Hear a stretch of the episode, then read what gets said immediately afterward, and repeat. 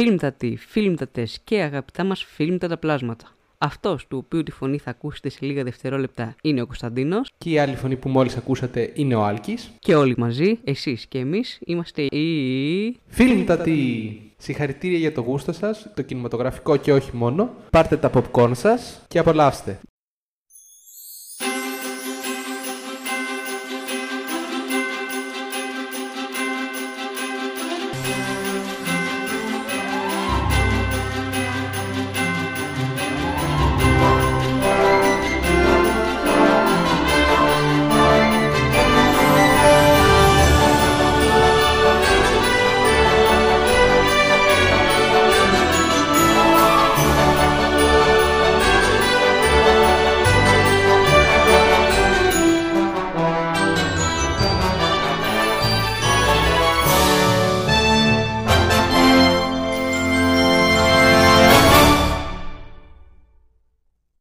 Καλημέρα, καλησπέρα, καλές γιορτές, καλά Χριστούγεννα, χαρούμενο Χάνουκα, χαρούμενη γιορτή του Ανίκη του Ήλιου και γενικότερα οτιδήποτε γιορτάζεται σε όλα τα αγαπημένα μας Filmtata τα πλάσματα που μας ακούει για μια ακόμα βραδιά με μια ζεστή σοκολάτα στα χέρια, τρώγοντας τα marshmallows τους και τα κουλουράκια τους, στολίζοντας δέντρο και γενικότερα κάνοντας αυτά τα όμορφα πράγματα που κάνει κάποιος όταν είναι γιορτές. Ε, εγώ θα πω απλά γεια σας. Σε ευχαριστούμε για αυτήν την ενθουσιώδη υποδοχή στον κόσμο. Είμαστε οι hosts σας. Εγώ, ο πάντα ενθουσιώδης Άλκης και ο... Κωνσταντίνος. Ebenezer Scrooge, ακριβώς. Και επιστρέφουμε κοντά σας για ένα ειδικό χριστουγεννιάτικο επεισόδιο, στο οποίο θα αναμετρηθούμε για μια ακόμα φορά στην αιώνια αναζήτησή μας να ανακαλύψουμε την απόλυτη χριστουγεννιάτικη ταινία όλων των εποχών. Το ακριβώς. Και πριν αρχίσουμε, να μας ενημερώσετε κιόλας, γιατί θέλουμε πάρα πολύ να ξέρουμε άμα βγήκε σε κανέναν από εσάς ότι ήμασταν στα αγαπημένα σας podcast για το δύο χιλιάδες είκοσι δύο στο Spotify Wrapped. Και μιας και θα είστε στο Spotify Wrapped για να τσεκάρετε, κάντε και ένα follow και κάντε και ένα rating στο podcast. Επίσης, τους χαιρετισμούς μας, μιας που έρχονται εορτές, τους ξενιτεμένους φαν μας, την Άννα Μαρία και τον Χρήστο και τον Άγγελο, ο οποίος γκρινιάζει ότι δεν τον αναφέραμε στο προηγούμενο επεισόδιο, ότι ακούει όλα μας τα επεισόδια χωρίς να έχει δει τις ταινίες. Φίλε Κωνσταντίνε, λοιπόν, θα σε ρωτούσα πώς θα πηγαίνεις με το πνεύμα των Χριστουγέννων, αλλά δείχνεις να δώσει ήδη την απάντηση. Θες να αναπτυχθείς λίγο περισσότερο πάνω σε αυτό? Ε, γενικά δεν έχω θέμα με το πνεύμα των Χριστουγέννων, αλλά είμαστε από τις οικογένειες που στολίζει δέντρο στις εικοστή τρίτη Δεκεμβρίου, επειδή θα έχει κόσμο στις εικοστή τέταρτη Δεκεμβρίου και δεν γίνεται να μην έχει στολίσει. Και επίσης είμαι άνθρωπος που δεν μ' αρέσουν πάρα πολύ οι χριστουγεννιάτικες ταινίες, τις βρίσκω τις περισσότερες βαρετές και πολύ κακογυρισμένες. Και δεν καταλαβαίνω γιατί πρέπει να έχεις ταινίες που είναι βασισμένες σε μία γιορτή, για παράδειγμα στα Χριστούγεννα. Εντάξει, στο Πάσχα να το καταλάβω, οκ. Okay. Άμα, άμα γυρίζεις κάτι για το Χριστούγεννα. Αλλά δεν θα ήταν περίεργο να έχεις ταινίες που είναι ε, γυρισμένες μόνο κατά τη διάρκεια του Πάσχα και όχι για το Πάσχα. Δεν ξέρω. Αυτά είναι τα πράγματα που σκέφτομαι. Θα σου πω έναν πολύ καλό λόγο γιατί να έχεις ταινίες βασισμένες σε αυτή τη γιορτή. Έναν λόγο που ερικλεί όλη τη ζεστασιά και όλη την αγάπη και την αδελφοσύνη που συνοψίζει την εορτή των Χριστουγέννων. Και αυτός ο λόγος είναι τα λεφτά. Τα λεφτά. Λεφτά, λεφτά, λεφτά, λεφτά, λεφτά, λεφτά, λεφτά, λεφτά, λεφτά, λεφτά. Ήμουν απόλυτα σίγουρος ότι ο φίλος μου Κωνσταντίνος θα λάβει αυτή την θέση στην εορτή των Χριστουγέννων, μιας που όταν του ανέφερε ότι θα ήθελα να κάνουμε ένα χριστουγεννιάτικο επεισόδιο, η πρώτη ιδέα που του ήρθε στο μυαλό ήταν να κάνουμε για τον Die Hard. Έτσι, χωρίς να είναι ο Jake Peralta. Γιατί όντως είναι η καλύτερη χριστουγεννιάτικη ταινία με air quotes. Κάνω air quotes, δεν μπορούν να με δούνε. Γιατί όντως είναι κατά τη διάρκεια των Χριστουγέννων, αλλά είναι μια κανονική ταινία. Αρκεί λοιπόν να διαδραματίζεται η ταινία σου κατά τη διάρκεια των Χριστουγέννων για να την κατηγοριοποιήσεις ως χριστουγεννιάτικη ταινία. Η απόλυτη χριστουγεννιάτικη ταινία, η ταινία την οποία θα βάλουμε να βλέπουν τα παιδιά μας όταν θα κουλουριαζόμαστε γύρω από τον τζάκι, δεν θα ήθελες να έχει κάποια άλλα συγκεκριμένα στα χαρακτηριστικά? Mm, καταλαβαίνω ποιο είναι το πρόβλημά σου, αλλά ποιο ήταν το σκεπτικό μου? Το σκεπτικό μου είναι ότι θα με έβαζες να δω κάποια χριστουγεννιάτικη ταινία που δεν θα ήθελα, οπότε σκέφτηκα ότι θα μπορούσαμε να γυρίσουμε το trope ανάποδα και να κάνουμε μια γαμάτη ταινία κανονικά. Δεν ξέρω αν βασικά είναι γαμάτη ταινία το Die Hard, γιατί έχω να τη δω πολλά χρόνια, αλλά ήλπιζα να μην κάνουμε μια... δύο χριστουγεννιάτικες ταινίες. Όμως, επειδή σε αυτό το podcast πάνω από όλα, όπως σας έχουμε ξαναπεί, είμαστε οπαδοί της δημοκρατίας. Στο τέλος της ημέρας θα κάνουμε όντως ένα επεισόδιο για τις αγαπημένες μας χριστουγεννιάτικες ταινίες και ελπίζω κατά τη διάρκεια του να βοηθήσουμε να ζεστάνει η καρδιά αυτού του Του μίζερου αυτού. Ναι, ναι. Αυτού του μίζερου τσιφούτη που χρειάζεται όντως μία επίσκεψη από τα τρία πνεύματα των παρελθοντικών, των παρόντων και των μελλόντων Χριστουγέννων. Ε, εγώ εδώ θέλω να σημειώσω πάντως ότι μ' αρέσουν οι γιορτές, γιατί είναι διακοπές, γιατί ξεκουράζεσαι. Αυτό το κομμάτι μ' αρέσει. Δεν μ' αρέσει το content ταινιών που παράγεται αυτή την περίοδο. Γενικά ποτέ δεν ήμουνα λάτρης των αμερικανικών χριστουγεννιάτικων ταινιών, γενικά, που είναι όλη η οικογένεια και είναι όλοι χαρούμενοι και βρίσκουν το Χριστό ή κάτι τέτοιο, δεν ξέρω. Από τότε που ήμουν μικρό παιδί μέχρι και τις ημέρες μας, η απόλυτη χριστουγεννιάτικη ταινία, η χριστουγεννιάτικη ταινία για την οποία θα διακόψεις τις εξόδους που έχεις να κάνεις και θα κάτσεις να τη δεις ακόμα και αν είναι η δέκατη ή η εκατοστή φορά που τη βλέπεις, έχει κάποια συγκεκριμένα ποιοτικά χαρακτηριστικά, δεν είναι υπερβολικά τσίζι, δεν και καλά, γι' αυτό και δεν θα μιλήσουμε σήμερα για το Love Actually, χαχα, κόφτω αυτό. Έχει όμως μια αθωότητα, μια παιδικότητα και μια επιστροφή στα Χριστούγεννα που νοσταλγούμε από την παιδική μας ηλικία. Μάλιστα, α, αφού περιγράφεις έτσι την ιδανική χριστουγεννιάτικη ταινία σου, ποιες ταινίες με ανάγκασες να δούμε αυτή τη βδομάδα? Αυτή την εβδομάδα λοιπόν σου έδωσα το δικαίωμα να επιλέξεις την ταινία η οποία δεν είναι και τόσο μακρινή από το Die Hard, παρόλα αυτά παραμένει πιο κοντά στα αγαπημένα μας παιδικά πράγματα, το Home Alone. I learned how to shave from watching Home Alone. Makes sense. It's like Die Hard for kids. Και εγώ από τη μεριά μου φέρνω στη συζήτηση το αγαπημένο μου παιδικό animation, το Polar Express. Καταλαβαίνετε γιατί ποιότητα ταινιών μιλάμε αυτή τη βδομάδα, έτσι δεν είναι? Στο τέλος των ε, ανάλυσης κάθε ταινίας, όταν και θα ανακοινωθούν οι βαθμολογίες, νομίζω ότι οι περισσότεροι θα συμφωνήσουν μαζί μου. Νομίζω και εγώ ότι θα συμφωνήσουν μαζί σου, επειδή εγώ είμαι απλά grumpy. Τέλος πάντων. Λοιπόν, ε, επειδή θέλω να τελειώνουμε με αυτό, λέω να ξεκινήσουμε με τη δικιά μου ταινία, το Home Alone, που είναι και η ταινία που δεν φέρνει εφιάλτες στα παιδάκια όταν τη βλέπουν και νομίζω ότι είναι και πιο διασκεδαστική όταν την ξαναβλέπεις ως ενήλικας. Ωραία, ναι. Ναι. Να πούμε ότι υπάρχει στο Disney Plus το Home Alone και όταν πήγα να ψάξω στο Disney Plus για ε, Home Alone, είδα ότι υπάρχουν πέντε διαφορετικά Home Alone. Και ήμουν σε φάση, αποκλείται να τα δούμε και τα πέντε για να μιλήσουμε εδώ. Θα πούμε για το πρώτο. Θα κρατήσουμε τα υπόλοιπα για του χρόνου και για τα ε, sequel. Και μη σου τύχει να τα δεις. Δεν βλέπω και τα πέντε πάντως. Ούτε του εχθρού μου δεν εύχομαι τις συνέχειες του Home Alone, γιατί δυστυχώς να σου ομολογήσω ότι εγώ έχω δει τουλάχιστον τα τέσσερα από αυτά. Μόνο κάνα δύο έτσι πολύ πρόσφατα, full που να έγιναν τύπου πέρυσι, πρόπερσι μου έχουν διαφύγει. Επειδή λοιπόν δεν ήξερα κιόλας από τότε ότι μια επιτυχία σπανίως επαναλαμβάνεται για δεύτερη φορά και λέω τι άλλο θα γίνει. Δεν θα είναι το ίδιο καλές και οι επόμενες ταινίες. But little did I know. Ε, το δύο δεν είναι όμως το μόνο που βλέπετε, ρε παιδί μου, που είναι και ο, ο ίδιος πρωταγωνιστής, η ίδια ομάδα γενικά που έφτιαξε okay, τα ναι, ναι, ναι. προηγούμενα. Ε, θα του δώσω λοιπόν, ε, το προηγούμενο, ξέρω εγώ, λοιπόν, επιστρέφει. Ενώ στο τρία αλλάζει, το δεν αλλάζουν. Home Alone δύο να υπάρχει, να υπάρχει και να αναφέρεται στο συλλογικό υποσυνείδητο. Το okay, Home τρία okay. ήταν μια χρόνου, ισχυρή χρόνου, εμπειρία. Χρόνου.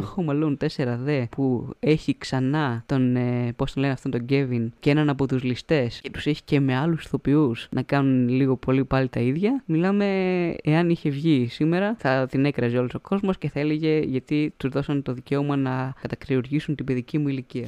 Βγήκε κάπου στο δύο χιλιάδες δύο με δύο χιλιάδες τρία, όταν ο κόσμος δεν είχε πρόσβαση στο ίντερνετ και κάπως έτσι τους επιτράπηκε να υπάρχουν. Όπως όλοι ξέρετε, υποθέτω, ο Chris Columbus είναι υπεύθυνος για τη σκηνοθεσία αυτής της ταινίας, μαζί με τον σεναριογράφο John Hughes. Και φυσικά ο αγαπημένος ηθοποιός όλων των εποχών παίζει σε αυτή την ταινία, που είναι ο... ο Macaulay Culkin. Όχι, ο Joe Pesci. Ναι, τέλος πάντων, αλλά παίζει και ο Macaulay Culkin. Ναι, κάπου εκεί έχει έναν μικρό ρόλο, έτσι θεωρώ. Ένα μικρό λο... Και ένα μικρό λόγο για την επιτυχία της ταινίας είχε ο Macaulay Culkin. Και για την προσωπική του επιτυχία και την ε, γρήγορη φήμη που απέκτησε και του έκανε πολύ μεγάλο καλό στη ζωή του, όπως έχουμε μάθει έκτοτε. Δεν νομίζω ότι του έκανε μεγάλο καλό, γιατί. Ε... Ηρωνικά το είπα.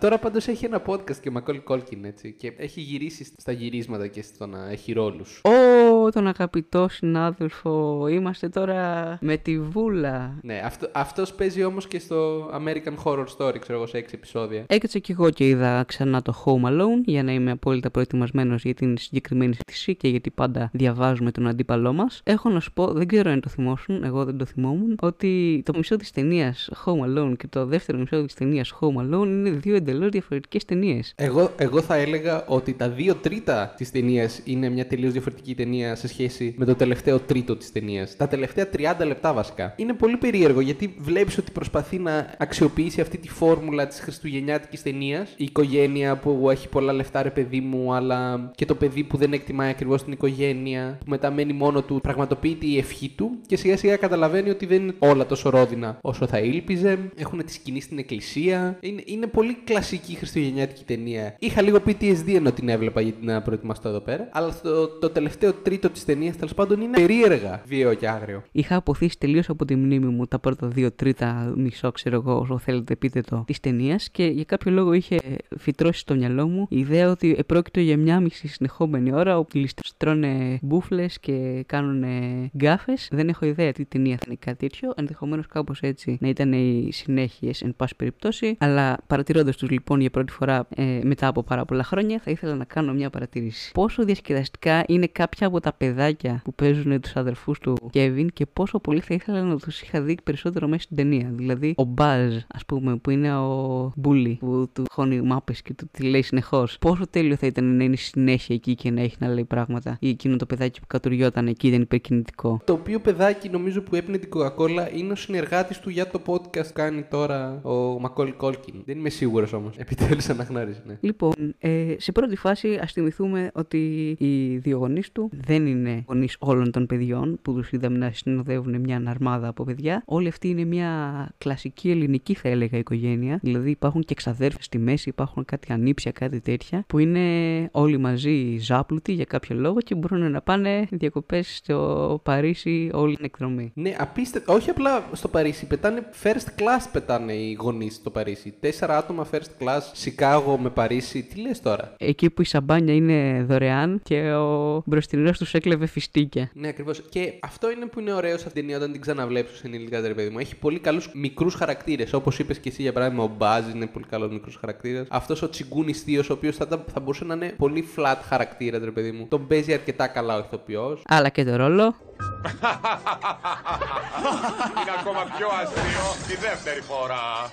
Όχι πάλι, ρε γάμο, το θα γίνει τώρα thing αυτό. Η μητέρα που θα μπορούσε να είναι απλά μια τρελή που φωνάζει, ξέρω εγώ. Είναι, είναι, δηλαδή, και γενικά νομίζω ότι αυτό πρέπει να το αποδώσουμε. Το πολύ καλογραμμένο σενάριο του Hughes, ο οποίος είχε, έχει γράψει και το Ferris Bueller's Day Off, νομίζω, το οποίο υποτίθεται ότι είναι κλασική αμερικανική κομμωδία. Είχε κάνει και το Breakfast Club, νομίζω. Αυτά λοιπόν, φίλε μου, για το πρώτο κομμάτι της ταινίας. Νομίζω ότι τώρα ξαναβλέποντας το σαν ε, μεγαλύτερος, εκτίμησα ίσως περισσότερο συνολικά την ταινία Home Alone, γιατί μου έδειξε ότι δεν είναι μόνο οι γκάφες του αντικοινωνικού ξεκάθαρα Macaulay Culkin στο τέλος της ταινίας. Εγώ αυτό που θέλω να πω είναι ότι τα κωμικά στοιχεία του σεναρίου ήταν πολύ καλά, αλλά όλο αυτό που πήγε στην εκκλησία και μίλαγε με το γέρο που φτιάριζε, ξέρω εγώ, και ανακάλυψε ότι δεν ήταν κακός και ότι δεν μιλάει με το παιδί του κτλ. Oh my god, ήταν τόσο βαρετό και είμαι σε φάση, σε παρακαλώ, χριστουγεννιάτικη ταινία. Φύγε από αυτή την ε, ευχάριστη παιδική κομμωδία από εδώ πέρα. Άσε μας να δούμε τους ληστές να χτυπάνε ο ένας τον άλλον, ξέρω εγώ, ή ο, ο Macaulay Culkin να τους βάζει, ξέρω εγώ, παγίδες. Όλο αυτό το χριστουγεννιάτικο ήταν τελείως αχρίαστο και πολύ βαρετό. Αλλά κατά τα άλλα ήταν πολύ καλό το σενάριο.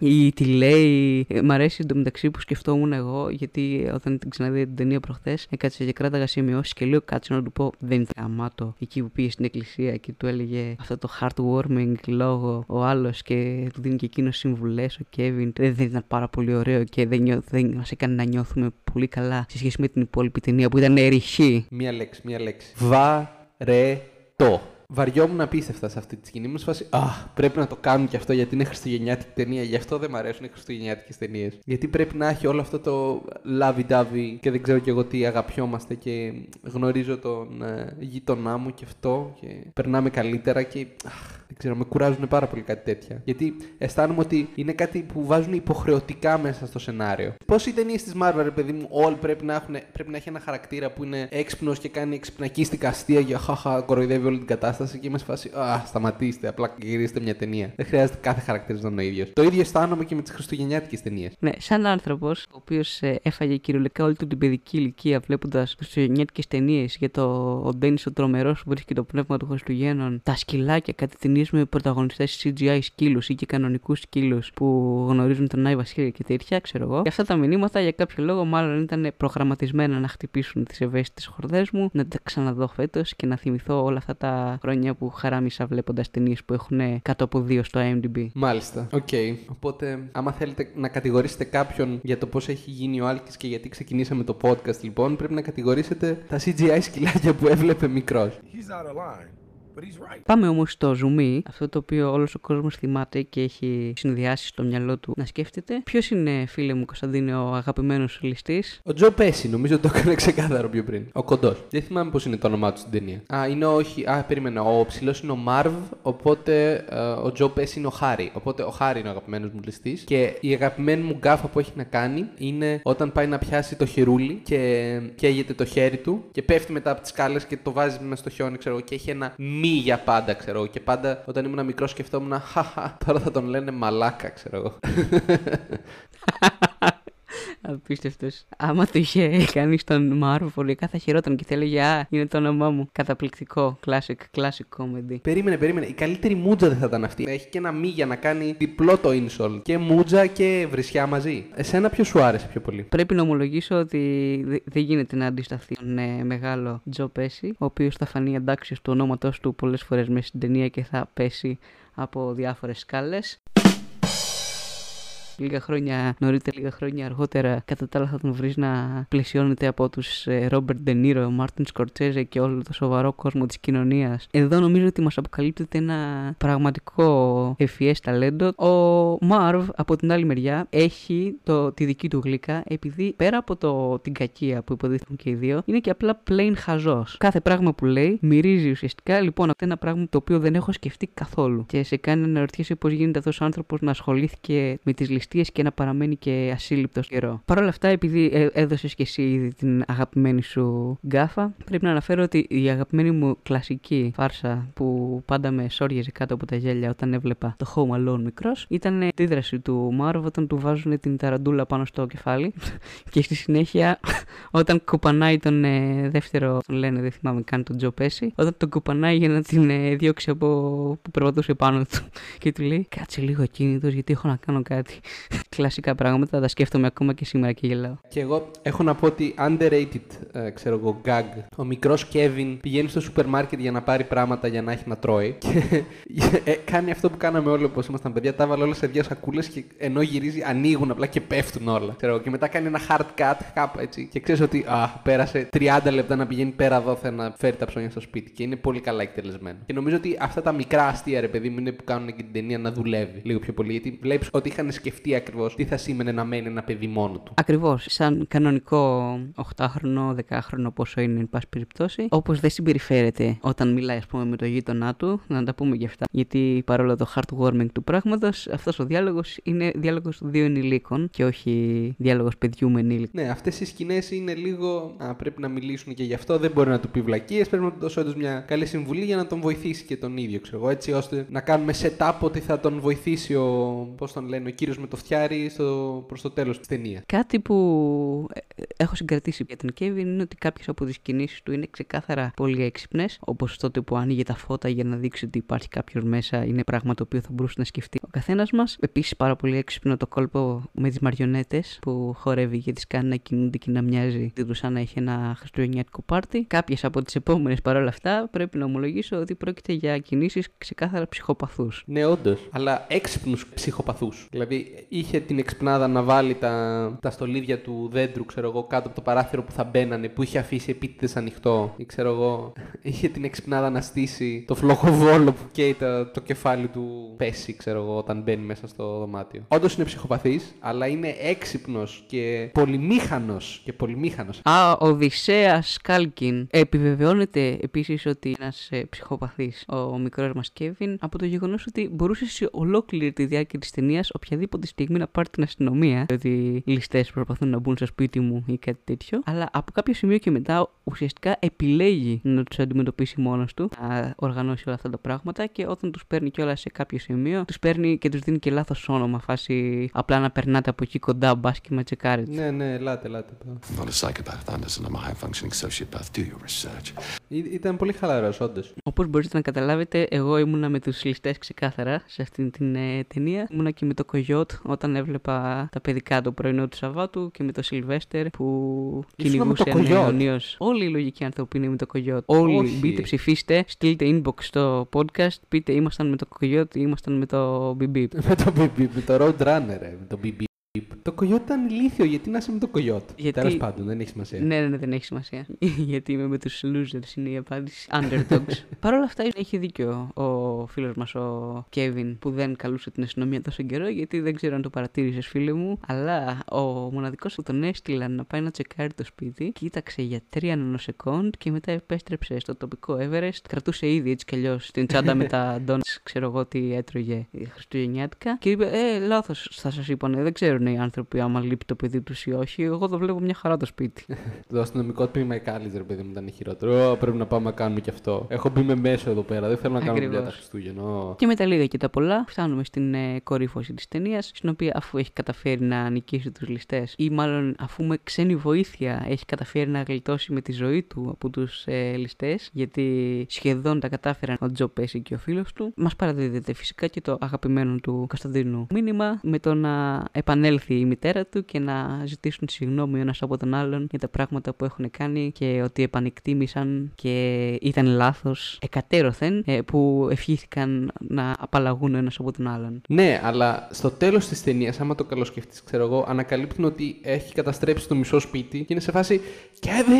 Είναι twist! Είναι twist! Τέλος πάντων, εγώ ως τελευταίο σχόλιο ήθελα να πω ότι πόσο σημαντικό είναι για μια κομμωδία, ρε παιδί μου, να έχει πρακτικά εφέ και να γίνονται πράγματα μπροστά στην οθόνη, ρε παιδί μου, γιατί όντως το αισθάνεσαι ότι είναι πολύ ζωντανή σαν ταινία. Και νομίζω ότι αυτό θα κάνει αρκετή αντίθεση με την επόμενη ταινία που θα συζητήσουμε. Οπότε ήθελα να το τονίσω ότι η πρακτικότητα των εφέ αυτή τη ταινίας νομίζω την κάνει την κλασική ταινία Χριστουγέννων που είναι σήμερα. Ως ένα βαθμό. Και θα ήθελες λοιπόν να μας, ε, ως κατάληξη, να μας ε, αναφέρεις και πόσο θα έβαζες με αντικειμενικά κριτήρια σε αυτή την ταινία, να δούμε πού στέκεται ανάμεσα στο δημοφιλές του ranking που έχεις ήδη ξεκινήσει σε αυτό το podcast. Λοιπόν, νομίζω ότι στη συγκεκριμένη περίπτωση θα φάω αρκετό hate για τη βαθμολογία της ταινίας, παρόλο που είναι η ταινία που έπρεπε να υπερασπιστώ εγώ σήμερα. Αντικειμενικά πρέπει να της βάλεις ένα έξι κόμμα πέντε. Γιατί το καλό κομμάτι της ταινίας είναι τα τελευταία τριάντα λεπτά. Και αν βαθμολογούσα μόνο τα τελευταία τριάντα λεπτά, θα ήταν οχτάρι σίγουρο. Αλλά έχεις να φας και όλη τη Χριστουγεννίλα, ρε παιδί μου, πριν. Οπότε το ρίχνει πολύ αυτό. Και παρόλο που νομίζω ότι είναι από τις καλύτερες χριστουγεννιάτικες ταινίες που μπορείς να δεις, παρόλα αυτά δεν είναι καλή καλή ταινία. Οπότε έξι κόμμα πέντε. Για μένα το Home Alone, όπως στέκεται σήμερα, από τόσα χρόνια, είναι ένα τίμιο εφτά, το πρώτο Home Alone τουλάχιστον, με το nostalgia factor, δηλαδή το πόσο έχω γελάσει με αυτό στο πέρας των ετών, και την πρώτη χρονιά που το είδα, το είδα πέντε φορές. Και ερχόταν σπίτι μου, το έλεγα βάλει να δούμε Home Alone και έκλαιγα στα γέλια κάθε φορά, παρότι θα ήξερα τι θα συμβεί. Ε, το nostalgia factor παίρνει ένα εφτά κόμμα πέντε στα δέκα και θα καταλήξω εκεί. Εκεί θα είναι η τελική μου βαθμολογία. Η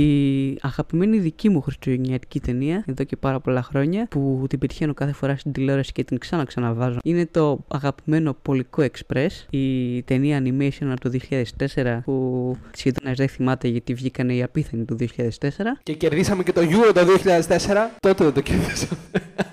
Α, πολύ σωστά. Και κάναμε και τους Ολυμπιακούς Αγώνες. Αυτά τα ασήμαντα πράγματα. Όμως, χθες ομολογώ που ξαναέβαλα να δω αυτή την ταινία για να έχω να τη σχολιάσω μαζί σου, όντας βέβαιος ότι εσύ δεν θα κουνούσες ούτε το δαχτυλάκι σου για το Πολικό Express. Ήταν η πρώτη φορά που έκατσα και την είδα στα αγγλικά. Δηλαδή, μέχρι τώρα, ναι, βεβαίως, μέχρι τώρα την έβλεπα κάθε χρόνο τα Χριστούγεννα με την ελληνική μεταγλώσσα. Και αυτή τη φορά ήταν η πρώτη φορά που την είδα στα αγγλικά. Και συνειδητοποίησα ότι η ταινία είναι ένα one-man show από τον Tom Hanks, που έχει αναλάβει ό,τι ρόλο περνάει από μπροστά μας στην ταινία. Τον πρωταγωνιστή, τον πρωταγωνιστή σε μεγάλη ηλικία, το motion capture του ελεγκτή των τρένων, τον άστεγο. Σε λίγο όμως τον αφήναμε, θα έπαιζε και το κοριτσάκι, θα έπαιζε και κανένα ξοντικό. Δηλαδή ο άνθρωπος είναι πολύ εργαλείο. Το κουδουνάκι θα ηχούσαμε με φωνή Tom Hanks. Οπότε λοιπόν, πρώτες σκέψεις. Ναι, είναι ακόμα χειρότερο από ό,τι το θυμόμουν το Πολικό Express. Γιατί έχει. Αυτό είναι το πρόβλημα με τις ταινίες που βασίζονται στην τεχνολογία όμως, ότι άμα δεν έχουν κάτι άλλο καλό, ρε παιδί μου, και είναι απλά μια χριστουγεννιάτικη ταινία με motion capture. Μετά από πόσο έχουν περάσει, σχεδόν είκοσι χρόνια. Τώρα σχεδόν δεν βλέπετε η ταινία. Και είναι και χριστουγεννιάτικη. Οπότε ναι, το μόνο που την κρατάει είναι ο Tom Hanks, ο οποίος προσπαθεί πάρα πολύ. Γενικά ήταν χειρότερη από ό,τι τη θυμόμουν. Δεν άντεξα. Εγώ με το Πολικό Express έχω μια σχέση χρόνων. Το είχα πρωτοδεί στο σινεμά. Το νίκιαζα σχεδόν κάθε Χριστούγεννα από το τοπικό μας βίντεο κλαμπ. Και νομίζω ότι είναι ένα πολύ πρωτότυπο animation. Θα μου αναλύσει τη συνέχεια μάλλον γιατί τρώει τόσο πολύ hate από σένα. Γενικά ανήκει σε μια κατηγορία animation που έχει εκλείψει. Ε, γιατί πλέον για κάποιο λόγο, γιατί άραγε, προτιμάς δηλαδή που όλα τα animation που βλέπουμε σήμερα έχουν το στυλ είτε το θρι ντι της Disney είτε από Dreamworks, τα πάντα να μοιάζουν με το Hotel Transylvania. Βγήκε φέτος, δεν ξέρω αν το έχεις δει, εκδοχή Christmas Carol με τον Ebenezer Scrooge, που ο Scrooge είναι σαν τον Δράκουλα από το Hotel Transylvania. Ε, όχι, δεν συμφωνώ με το ότι τα πάντα πρέπει να μοιάζουν με τον ίδιο τρόπο και καλό είναι να έχουν διαφορετικό στυλ. Γι' αυτό μου αρέσει τόσο πολύ το Spider-Man Into the Spider-Verse, γι' αυτό μου αρέσει τόσο πολύ, επειδή είναι ιδιαίτερο το animation style. Αλλά η συγκεκριμένη μέθοδος του motion capture είναι καλύτερα εκτελεσμένη όταν έχεις έναν χαρακτήρα που είναι έτσι. Οπότε όλο το animation team μπορεί να εστιάσει εκεί πέρα στο να τον κάνει τέλειο, ρε παιδί μου. Η καλύτερη χρήση από αυτή περίπου την ίδια περίοδο είναι ο Gollum, ε, τον οποίο τον κάνανε με motion capture. Αλλά όταν κάνεις όλη την ταινία motion capture, ε, δεν γίνεται και ο καημένος ο animator να τα κάνει όλα. Όσοι και να είναι animator, δεν μπορούν να τα κάνουν όλα τέλεια. διακόσιους πενήντα χαρακτήρες να τους κάνουν να έχουν την τέλεια φάτσα και ρεαλιστική φάτσα. Που νομίζω αυτή ήταν η προσπάθεια, να, να είναι ένα πιο ρεαλιστικό animation. Το αποτέλεσμα όμως ήταν, πώς λέγεται αυτό στα ελληνικά, το uncanny valley. Το σημείο, ρε παιδί μου, που ο εγκέφαλός σου θεωρεί ότι αυτό που βλέπεις είναι μια απειλή, ρε παιδί μου. Είναι κάτι, είναι κάτι κακό, είναι κάτι περίεργο, είναι κάτι ξένο. Με κρύπαρε, μπράβο, με κρύπαρε. Επειδή δεν κατάλαβα τι συνέστημα σου δημιούργησε. Ωραία, λοιπόν, δεν θα σου αρνηθώ ότι σαν ε, animation ξενίζει λίγο, αλλά δεν θα έλεγα εγώ προ... το άφησα να επενδύσει στην μαγεία και στο έτσι πιο ε, μυσταγωγικό, πιο μυστηριώδες που θα μου έδινε σαν ε, animation που δεν απευθύνεται μόνο σε παιδιά. Γενικά είμαι φαν αυτού του motion capture. Νομίζω από τότε το έχω ξαναδεί μόνο στο Monster House, αγαπημένη ταινία thriller horror για παιδιά. Επομένως λοιπόν, αφού είσαι hater του Πολικού Express, φαντάζομαι δεν έχει κάποιο νόημα να σε ρωτήσω για αγαπημένο πρωταγωνιστή του. Όλους το ίδιο. Ε, όχι, εντάξει, μ' αρέσει, μ' αρέσει ο Tom Hanks ως ελεγκτής βασικά. Είναι ο πιο ενδιαφέρον δηλαδή. Ε, κατά τα, όλοι οι υπόλοιποι είναι τελείως επίπεδοι. Δεν ξέρω. Μόνο ο ελεγκτής έχει χαρακτήρα στην ταινία. Ο πρωταγωνιστής το παιδάκι είναι τόσο βαρετός, θεούλη μου. Εσένα όμως ποιος είναι ο αγαπημένος χαρακτήρας? Είμαι περίεργος να ακούσω. Λοιπόν, φίλε μου, σε αυτήν την ταινία, κοίταξε, αλλάζω κάθε χρόνο και κάθε φορά που την ξαναβλέπω ε, οπτική γωνία και κάποιος άλλος ε, αποκαλεί τα κρυφά του χαρίσματα. Όταν ήμουν παιδάκι, πιο πολύ μου άρεσε. Έτσι, το φτωχό παιδί που έμενε στην άκρη της πόλης, δεν θυμάμαι όνομα. Α, αυτό το παιδάκι, εν πάση περιπτώσει, το οποίο ήταν έτσι ταπεινό και δεν τα πήγαινε καλά με τους υπολείπους, δεν καθόταν στην παρέα. Κλαμπς, κλαμπς, κάτσε να σου παίξω ένα λυπητερό τραγούδι στο μικρότερο βιολί του κόσμου. Όταν μεγάλωσε λίγο περισσότερο, μου άρεσε ο πρωταγωνιστής, γιατί ταυτιζόμουν και περισσότερο μαζί του και ήμουνα στην ηλικία που ξεκίνησα να έχω τους προβληματισμούς του. Hashtag πόσο γρήγορα πάει το έλκυθρο και πόσο μεγάλη χωρητικότητα θα έπρεπε να έχει. Hashtag η ρώτη λύπης. Εγώ ήμουν αυτό το παιδάκι. Μου φάνηκε πόσο γρήγορα θα έπρεπε να πηγαίνει το έλκυθρο. Μ, σε αυτές τις ταινίες, όχι γενικά, ήξερα ότι ο Άγιος Βασίλης δεν υπάρχει. Από τα δύο μου. Μια ακόμα χαρούμενη παιδική ιστορία από το σπίτι του φίλου μας Κωνσταντίνου. Χθες λοιπόν, που ξαναείδα αυτή την ταινία, οι αγαπημένοι μου χαρακτήρες για αυτή τη φορά ήταν η κοπελίτσα, η...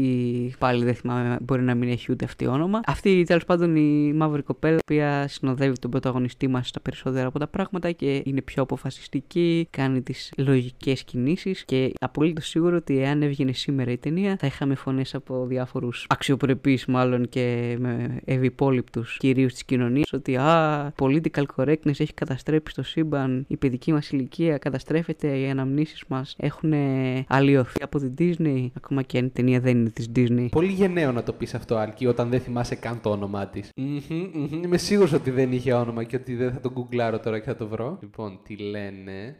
Κάτσε, θα το βρω. Hero Girl, λέγεται Hero Girl. Απίστευτο όνομα. Πότε γιορτή της Αγίας Hero. Λοιπόν, για αυτή τη φορά λοιπόν η κοπελίτσα αυτή παίρνει την ψήφο της προτίμησής μου. Έχει και ένα πολύ καλό story arc, το οποίο της λέει ουσιαστικά ότι πρέπει να αρχίσεις να έχεις εμπιστοσύνη στις δυνάμεις σου και να υγείσαι. Και εγώ θα σε ακολουθούσα παντού. Αχ, ο Γλυκούλης. Tom Hanks. Αναγνωρίζω ότι τα πιο σχετικά με τα Χριστούγεννα ιστορία είχε ο πρωταγωνιστής μας και το φτωχό παιδάκι. Υπάρχει ακόμα ένα παιδάκι το οποίο προστίθεται στην παρέα. Ένα σπασικλάκι το οποίο λέει λάθος πράγματα, κάνει βιαστικές κινήσεις και θέλει να φαίνεται περισσότερο. Με το οποίο μπορούσα να ταυτίσω άτομα που γνώριζα εκείνη την εποχή στην καθημερινότητά μου. Κατά τα άλλα, είχα και μια κρυφή παιδική συνωμοσία ότι ενδεχομένως να είναι ο εαυτός του πρωταγωνιστή από το μέλλον. Ο πρωταγωνιστής μας που θα ήθελες να είμαι εγώ, αλλά δεν είμαι. Που στο τέλος αρχίζει και ξαναπιστεύει στον Άγιο Βασίλη. Κάνε ένα βίντεο essay. εννιά ώρες να μιλάς γι' αυτό. Είμαι σίγουρος ότι υπάρχει κάτι τέτοιο στο ίντερνετ. Λοιπόν, ακούστε. ακούστε. Ο, ο τύπος που έκοβε τα εισιτήρια στο Πολικό Express, μ' ακούτε, μ' ακούτε, είναι το παιδάκι μεγαλωμένο, αλλά με καράφλα και μουστάκι. Αγαπημένη σε κάνεις από το ταξίδι. Γενικά, πολύ θυμάμαι πολύ καλά και είδα εκεί προχθές. Η μισή ταινία είναι το ταξίδι με το τρένο και η άλλη μισή ταινία είναι κάποια misadventures που τους την χάνουν αφού έχουν φτάσει και μέχρι να εμφανιστεί ο star της βραδιάς. Ο Κωνσταντίνος Αργυρός, όχι, ο, ο Άγιος Βασίλης.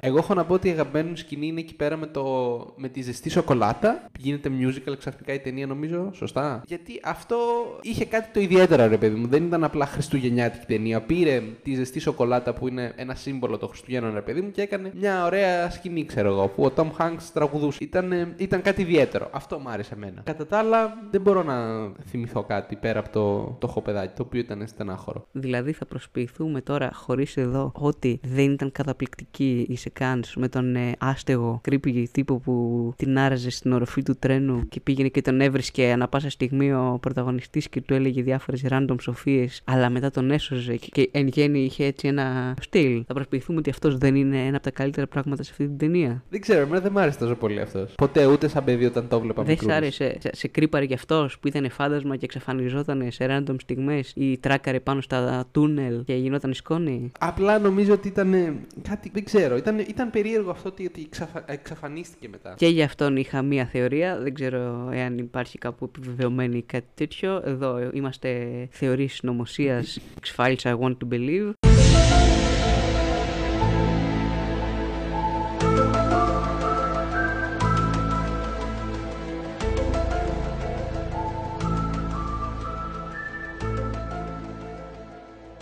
Δεν ξέρω αν το παρατηρείτε κι εσείς, αλλά δεν είναι περίεργο που ο Άλκης έχει όχι μία, αλλά δύο θεωρίες συνωμοσίας για το Πολικό Express. Δεν είναι λίγο περίεργο? Από εδώ και στο εξής θα το ρωτάω σε κάθε ταινία, ποια είναι η θεωρία συνωμοσίας σου για αυτή την ταινία. Γιατί το γεγονός ότι έχει δύο είναι απίστευτο για μένα. Είχα την εντύπωση ότι αυτός ο χαρακτήρας ήταν μια ενσάρκωση του Ebenezer Scrooge, του διάσημου χαρακτήρα του Carl Dickens slash ε, Κωνσταντίνου Μαχιά. Έπαιζα σε αυτή την ταινία, αχ, δεν το θυμάμαι. Κρίμα, κρίμα. Πρέπει να πήρε αρκετά λεφτά. Οπότε λοιπόν συνειδητοποιούμε και. Είναι απολύτως λογικό σε αυτό το σημείο, χωρίς κωμικά στοιχεία ιδιαίτερα, η οποία είναι ουσιαστικά μια ταινία φαντασίας με πολλή ατμόσφαιρα, κατά τη γνώμη μου, δράμα από τη feel good animation που θα, θα δούμε για τις γενικές γραμμές εκεί έξω. Καμία ελπίδα δεν είχε εξ αρχής να κερδίσει το φίλο μας τον Κωνσταντίνο. Πολύ σωστά, πολύ σωστά. Θες να σου πω και με τι βαθμολογία? Πάρε το φτιάρι, γιατί θα βάλω πέντε. πέντε κόμμα πέντε βασικά. πέντε κόμμα πέντε. Άντε, επειδή είναι ε, παιδική σου ε, αγαπημένη ταινία, παιδική σου ανάμνηση. Όχι, δεν θέλω την ελεημοσύνη σου. πέντε κόμμα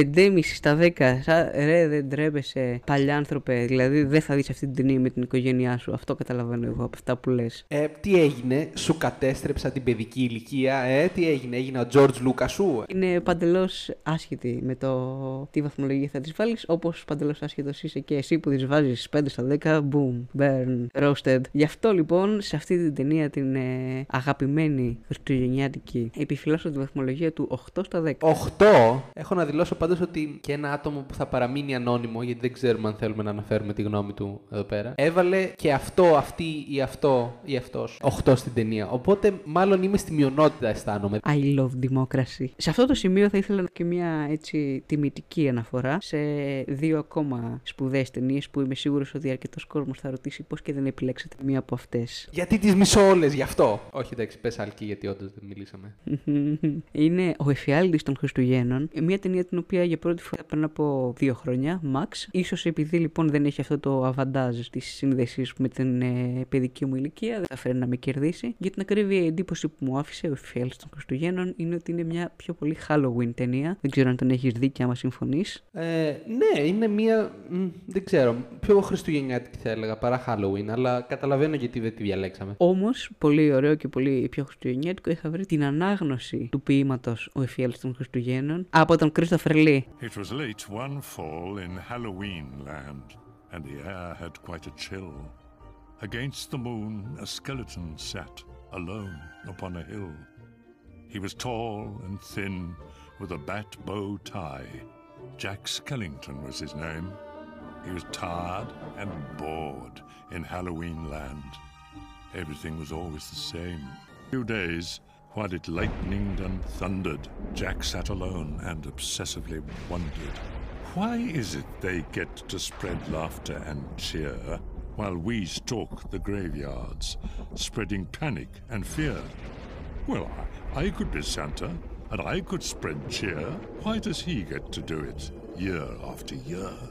Η δεύτερη ταινία για την οποία δεν μιλήσαμε σήμερα, αλλά πρέπει να πω ότι είναι πάρα πολύ ωραία ταινία παρόλα αυτά, είναι το It's a Wonderful Life, μια υπέροχη ζωή, του Frank Capra. Μια ταινία που μας έρχεται από το κλασικό Hollywood του χίλια εννιακόσια σαράντα δύο σαράντα τρία, πρωτοποριακό φάνταση για τα Χριστούγεννα, με όλα αυτά τα ωραία και ζεστά μηνύματα τα οποία ο φίλος μας ο Κωνσταντίνος θέλει να αποφύγει, όπως τα καλικατζαράκια τον Άγιο Βασίλη.